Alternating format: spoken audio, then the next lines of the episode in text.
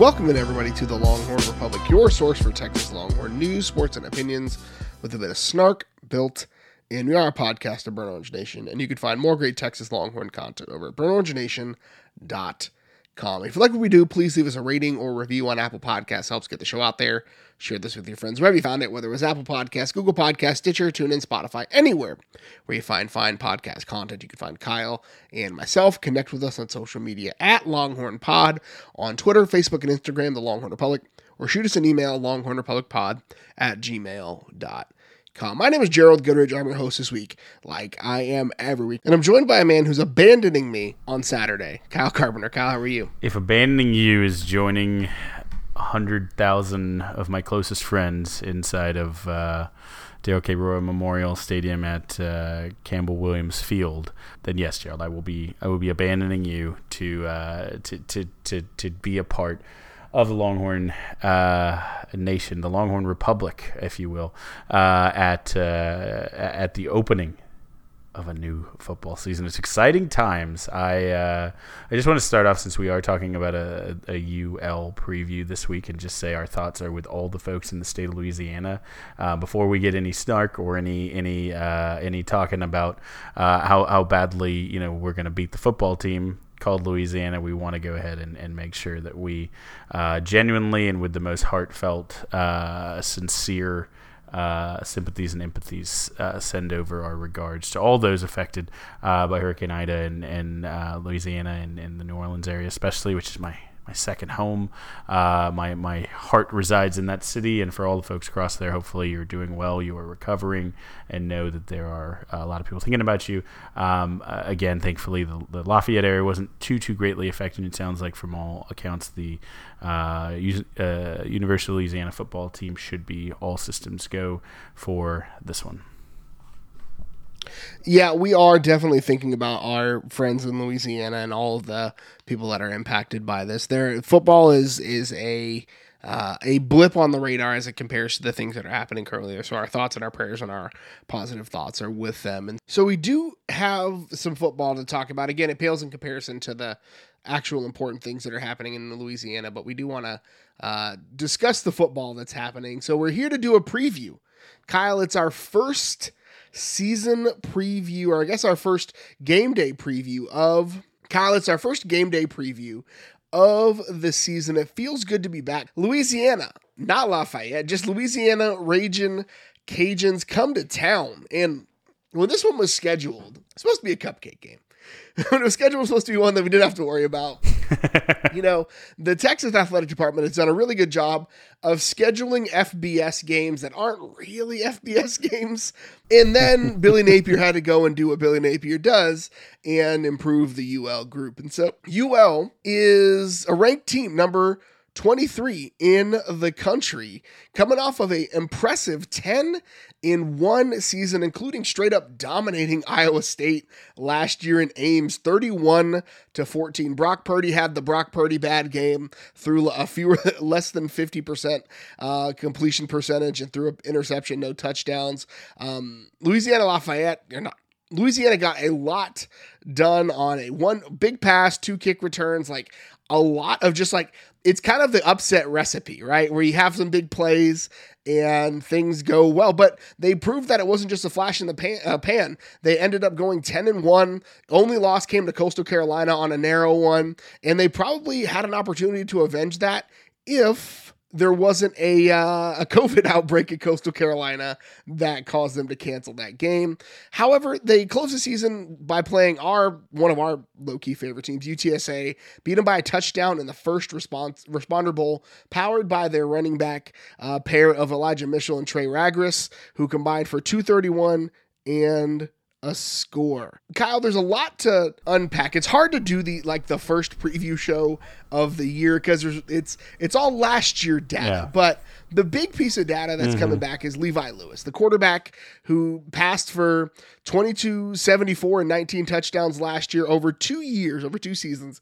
5300 yards, 45 touchdowns, just 11 interceptions. So, offensively, the trigger man is experienced and he's good. He doesn't make a ton of mistakes. And he brings back his top five receivers and all five of his offensive linemen. If you're a quarterback, you cannot ask for too much better than that. The only thing I guess you could ask for is to have uh, both of your dynamic running backs back. He didn't get that, uh, but otherwise, he's he's pretty much got everything he wants. And uh, there's a lot of seniors on this team, and a lot of super seniors, people who took advantage of the COVID year, um, and, and chose to come back. And I think that says a lot about where this Louisiana team thinks they can be where they are. I think they, they definitely think they can win uh, the Sun Belt, right? And and you know, it's interesting because one of their biggest wins last season, point spread wise, was Ohio State, winning um, by what's that, 17 uh, points in that one, uh, and again two kick return touchdowns, probably effectively the difference there.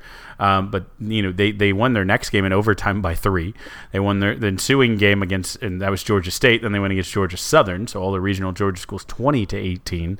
They lost to Coastal Carolina by three. Tell me if any of this sounds uh, similar to to a Texas team last year that, that was in one possession games.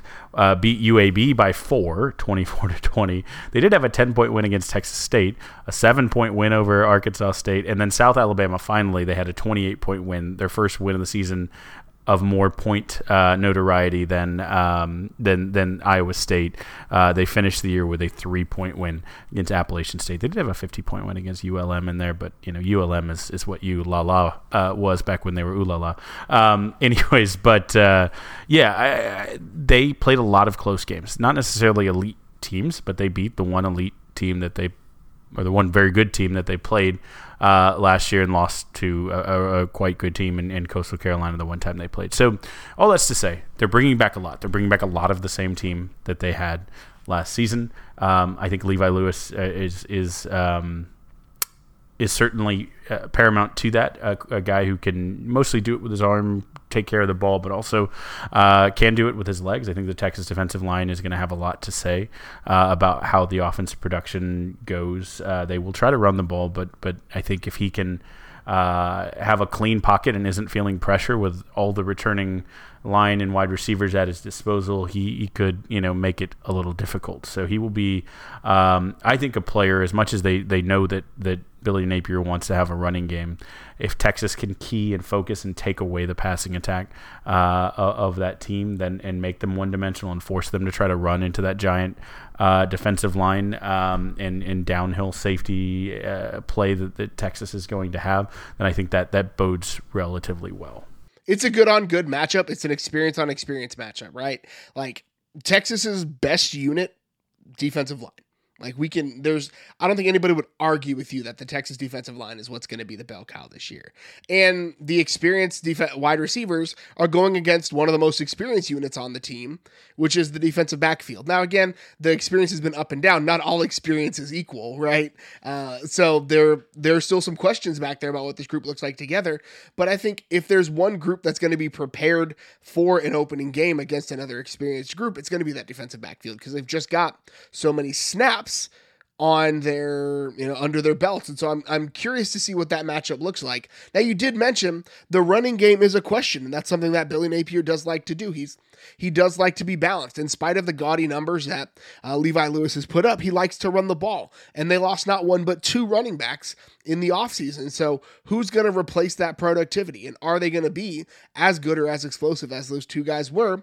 And Texas, I think, is in a position to hopefully dictate some of that, uh, some of that difference. Now, the the five starting five across the offensive line in Texas's front four to six ish, depending on how they want to play it. Uh, that's another good matchup. And I think Texas hopefully has the horses to match up against these kids from UL that are coached up really, really well by Napier. Gerald, I want to go a little bit into the advanced stats, and I know that's your foray, but uh, I, would like to uh, show you a little something that I, I did. Uh, again, I get prepared for these. I'm pretty feeling pretty good about myself. Texas defense in 2020, if you look, uh, break down the types of runs against them. Against inside zone, which uh, Louisiana ran last year a lot. They were 12th in uh, the nation. Um, against uh, quarterback runs, they were 20th in the nation. Um, uh, they basically, you know, were elite in those categories. Um, they were against power, 37th in the nation. Against lead runs, they were 57th. And it's hard to get exact science on these because sometimes teams uh, skew the line. So, so take grains of salt here. But the interesting thing was against the counter, which you know we know OU is famous for its GT counter, and that may have some of the statistics. But uh, against the counter, they were 73rd. Um, so it will be curious how Napier attacks if he chooses to stick with what he has done on the offensive side. If he chooses to have a Texas specific game plan on offense to attack what they did last year, even though there's a new defense. I don't know, um, but it, it is interesting that that uh, if you talk strength on strength again with with returning a, a, lot of those defensive guys, if they're running their inside zone, Texas really lined up well last year. Uh, again, even different systems, all grains of salt. We can only talk about the stats we have. Um, then then it should be uh, further enhancing that point that you said that that that is a strength for Texas, and, and most likely they will welcome any team that chooses to try to run up the gut at Keondre Coburn, T'Vondre Sweat, and, and the other Bigums. 700 pounds of defensive tackle in that center regard like that's by the way that is what Snacks Coburn and T'Vondre Sweat add up. It's like 670 something pounds. At that point, you round up to 700, right? There, there are questions about the edges, and I think that's something that we need to, like, we have to be cognizant of as you're playing a team that, again, has made its money playing the ground game. Now, again, the, the stats you brought up were, were great, and I think if we flip the side, I think the the big questions, you know, UL brings back a ton of experience on the defense. They bring up, I believe, all of their defensive starters from a year ago, come back from a from a team that was stingy. Now, granted, they were not playing Big 12 or SEC teams, so you have to take that with a grain of salt.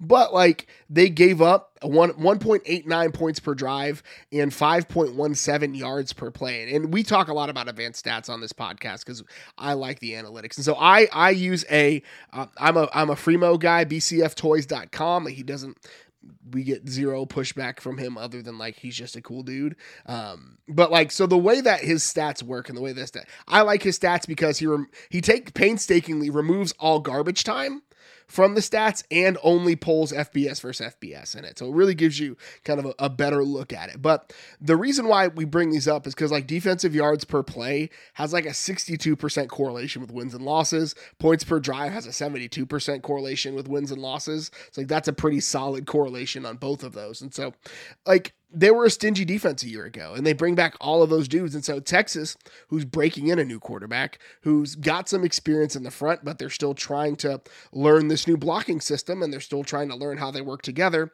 in this inside zone game that Steve Sarkisian's going to run. Uh, that's a question mark that I have as we as we discuss uh, what the outlooks outlook is for the Texas offense.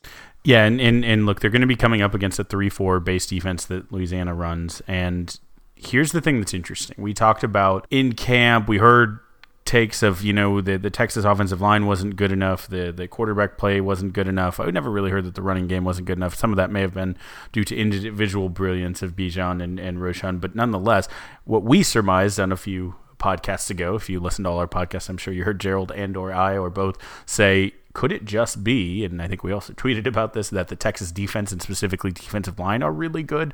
Um, and so I went and looked at it, and there's only two players that are even remotely close to Coburn size on UT's uh, schedule.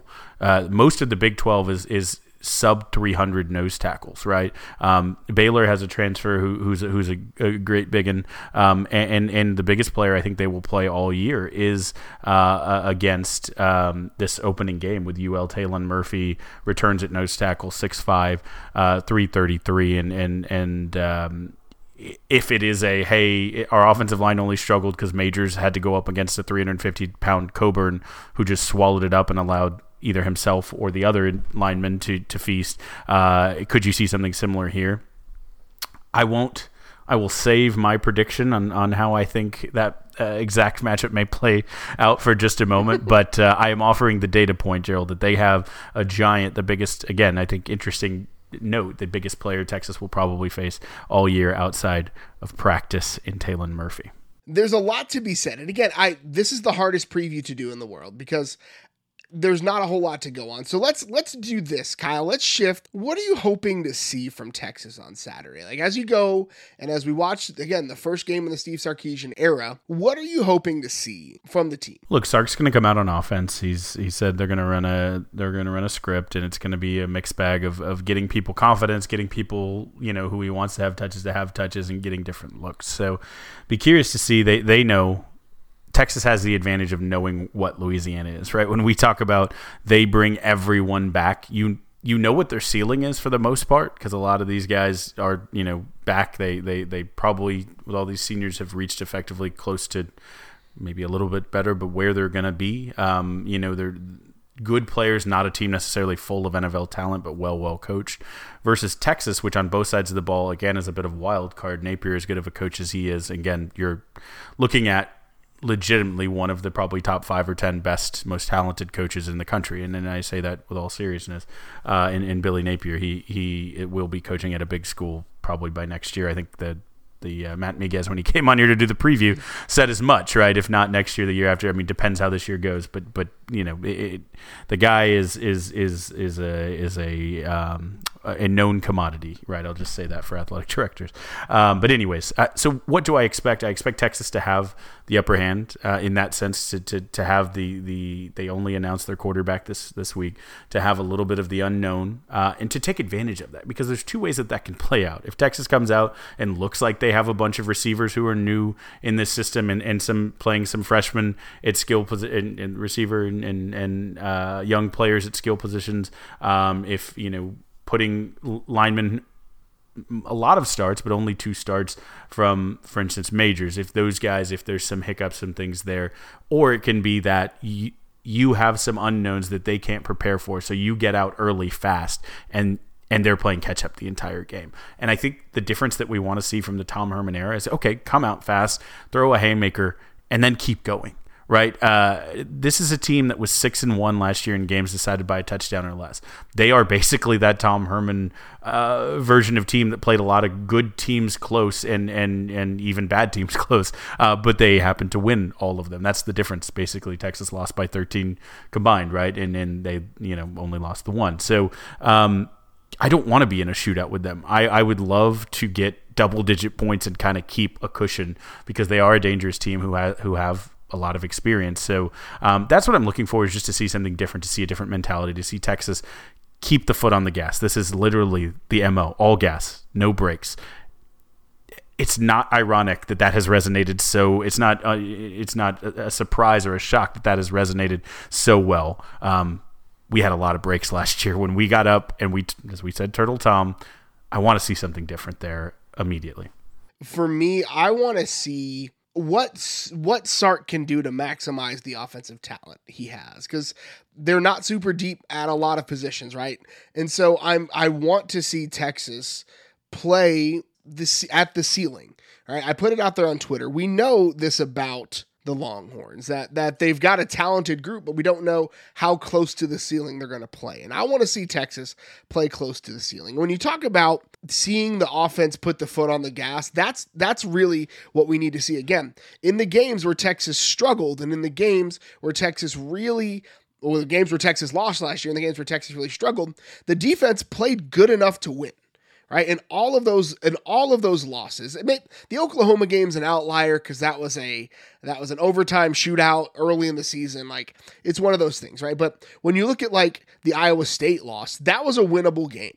The offense did not get it done. The offense was unable to get and find its rhythm. And the the uh, TCU game, the defense was not as good as they were late in the season, but there are a lot of points left on the field. If Texas converts on one of those, that's a win. And so I really want to see this this group just put the gas all the way down, maximize the horses you've got, and and this will come up in Podstradamus, but I think feed feed the horses, feed the horses that are going to get you there. And so we'll come to Podstradamus in, in uh, just a little bit. Who do you think, Kyle, is going to be your player of the game against Louisiana? A, I'm tipping my hand at Podstradamus here. B, I am giving the coldest or no, the most lukewarm of takes the player of the game is going to be Bijan Robinson. Uh, I, I, I, I, like how he does it will be spectacular. It's like watching Michael Jordan in his prime. You know he's going to get 35. How exactly he chooses to do that with dunks, layups, step back jumpers, or other moves in his repertoire, that's the fun. You know Bijan's going to be the guy.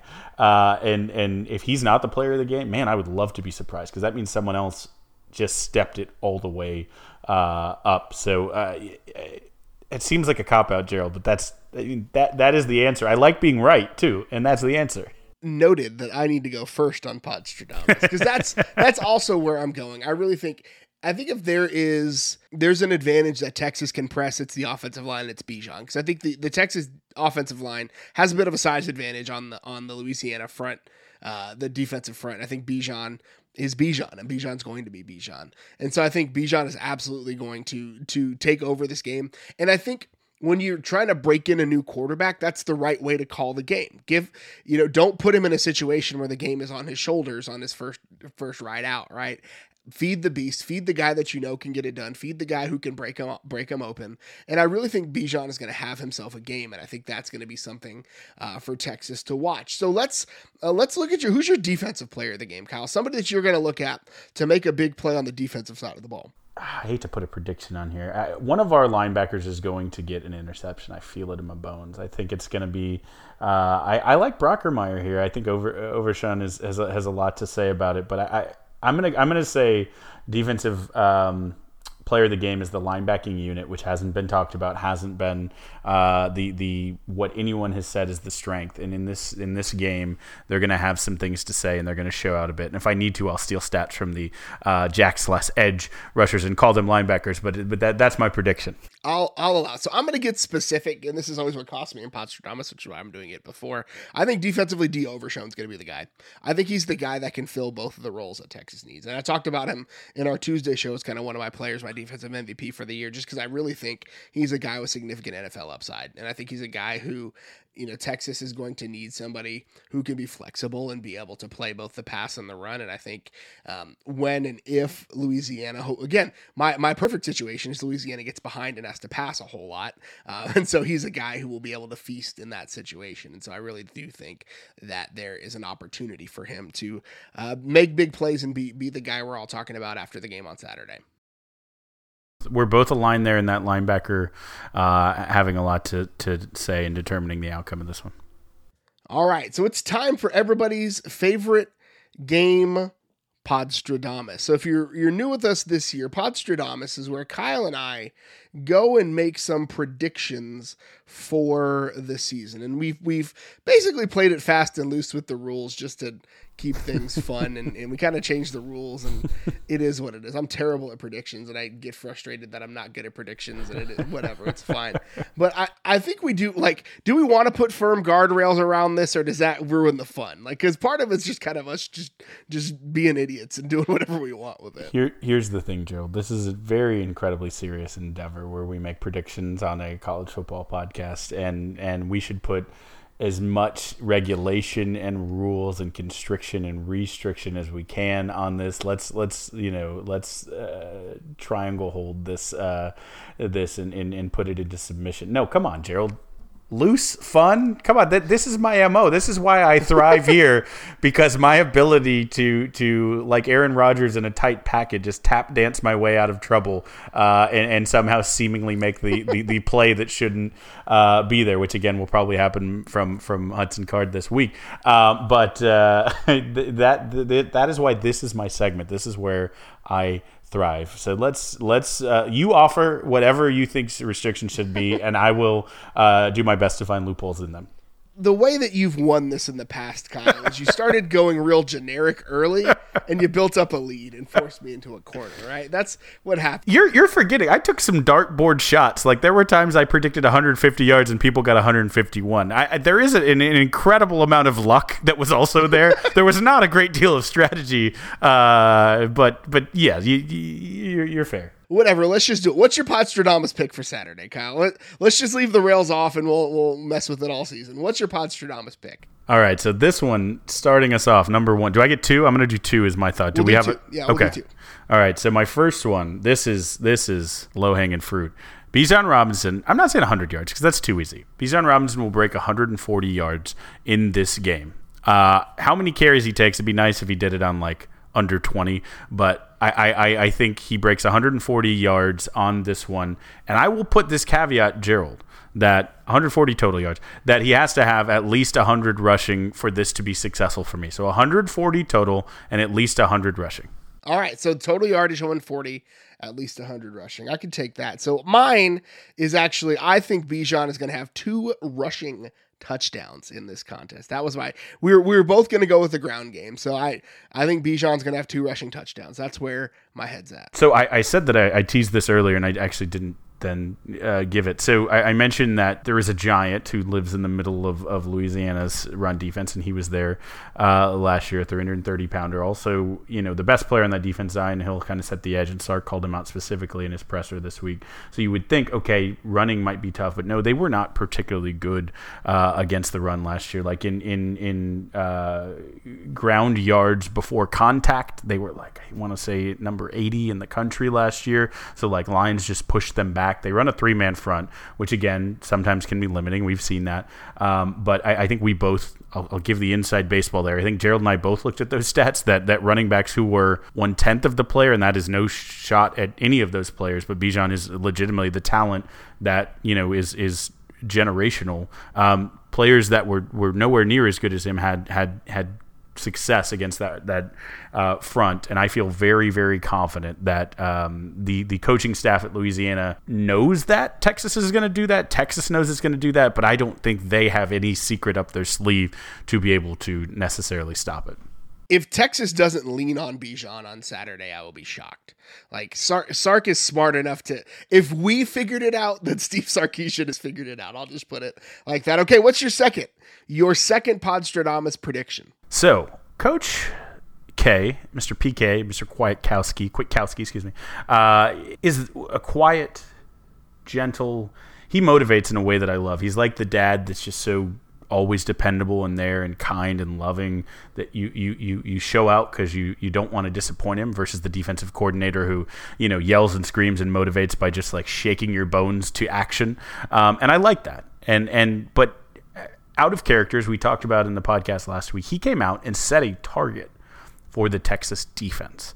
And he said he wanted to average 20 points a game. So I'm going to go ahead and say I think that Texas will give up no more than 24 points. Again, you're going to have some games like Rice coming up that can float the average down. So I'm not going to go just at 20. But I'm going to say they are going to give up less than 24 points in this game. That's a spicy one. I like that. That's I'm like going that. out there, Gerald. I, am trying to make this a fair fight. Last year, I beat you so badly in Podstradamus. It was not even fair. It was like, you know, Stop keeping score like this. just like whatever. Screw it. Let's just keep doing it. so I'm trying. I'm trying to make it. I'm, I want this to come down to the wire like a Tom Herman game. You know, I want this to feel like it's a one possession game till the very end.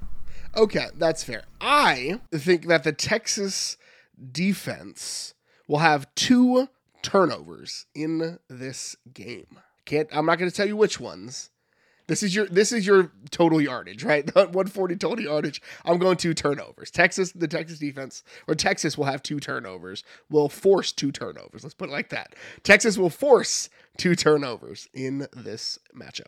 All right, we will check back, and obviously, we will let you uh, let you know our progress as we go through the season in the Podstradamus. And I'm I'm predicting my my third and final Podstradamus that this year is going to be much closer. Here's hoping. Here's hoping.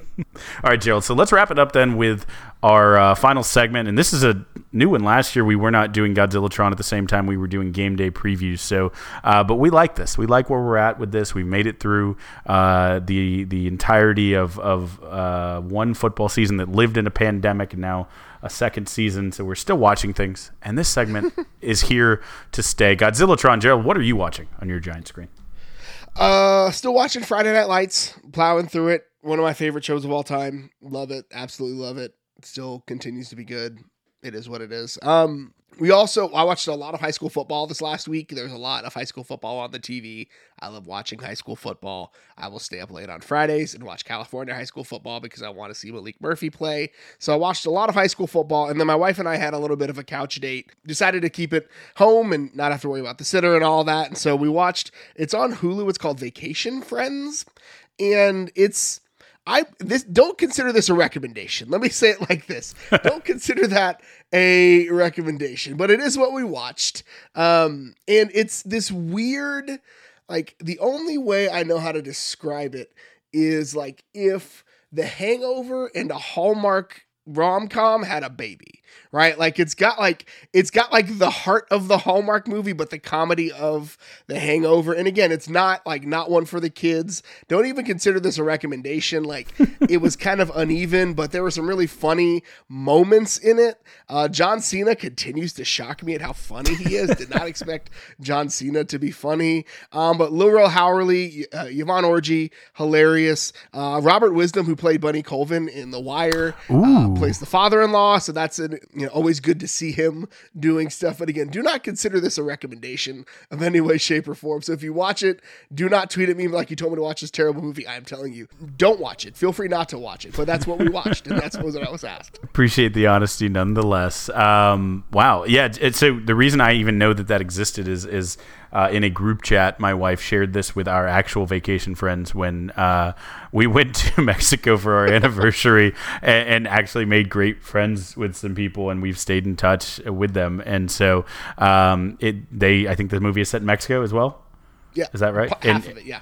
Okay, yeah, no spoilers, please. No spoilers, please. uh, but basically, from the trailer, was like we clearly did it wrong because we didn't do any of this stuff. Um, so maybe we'll have to follow uh, a trip next year and recreate Vacation Friends. I don't know.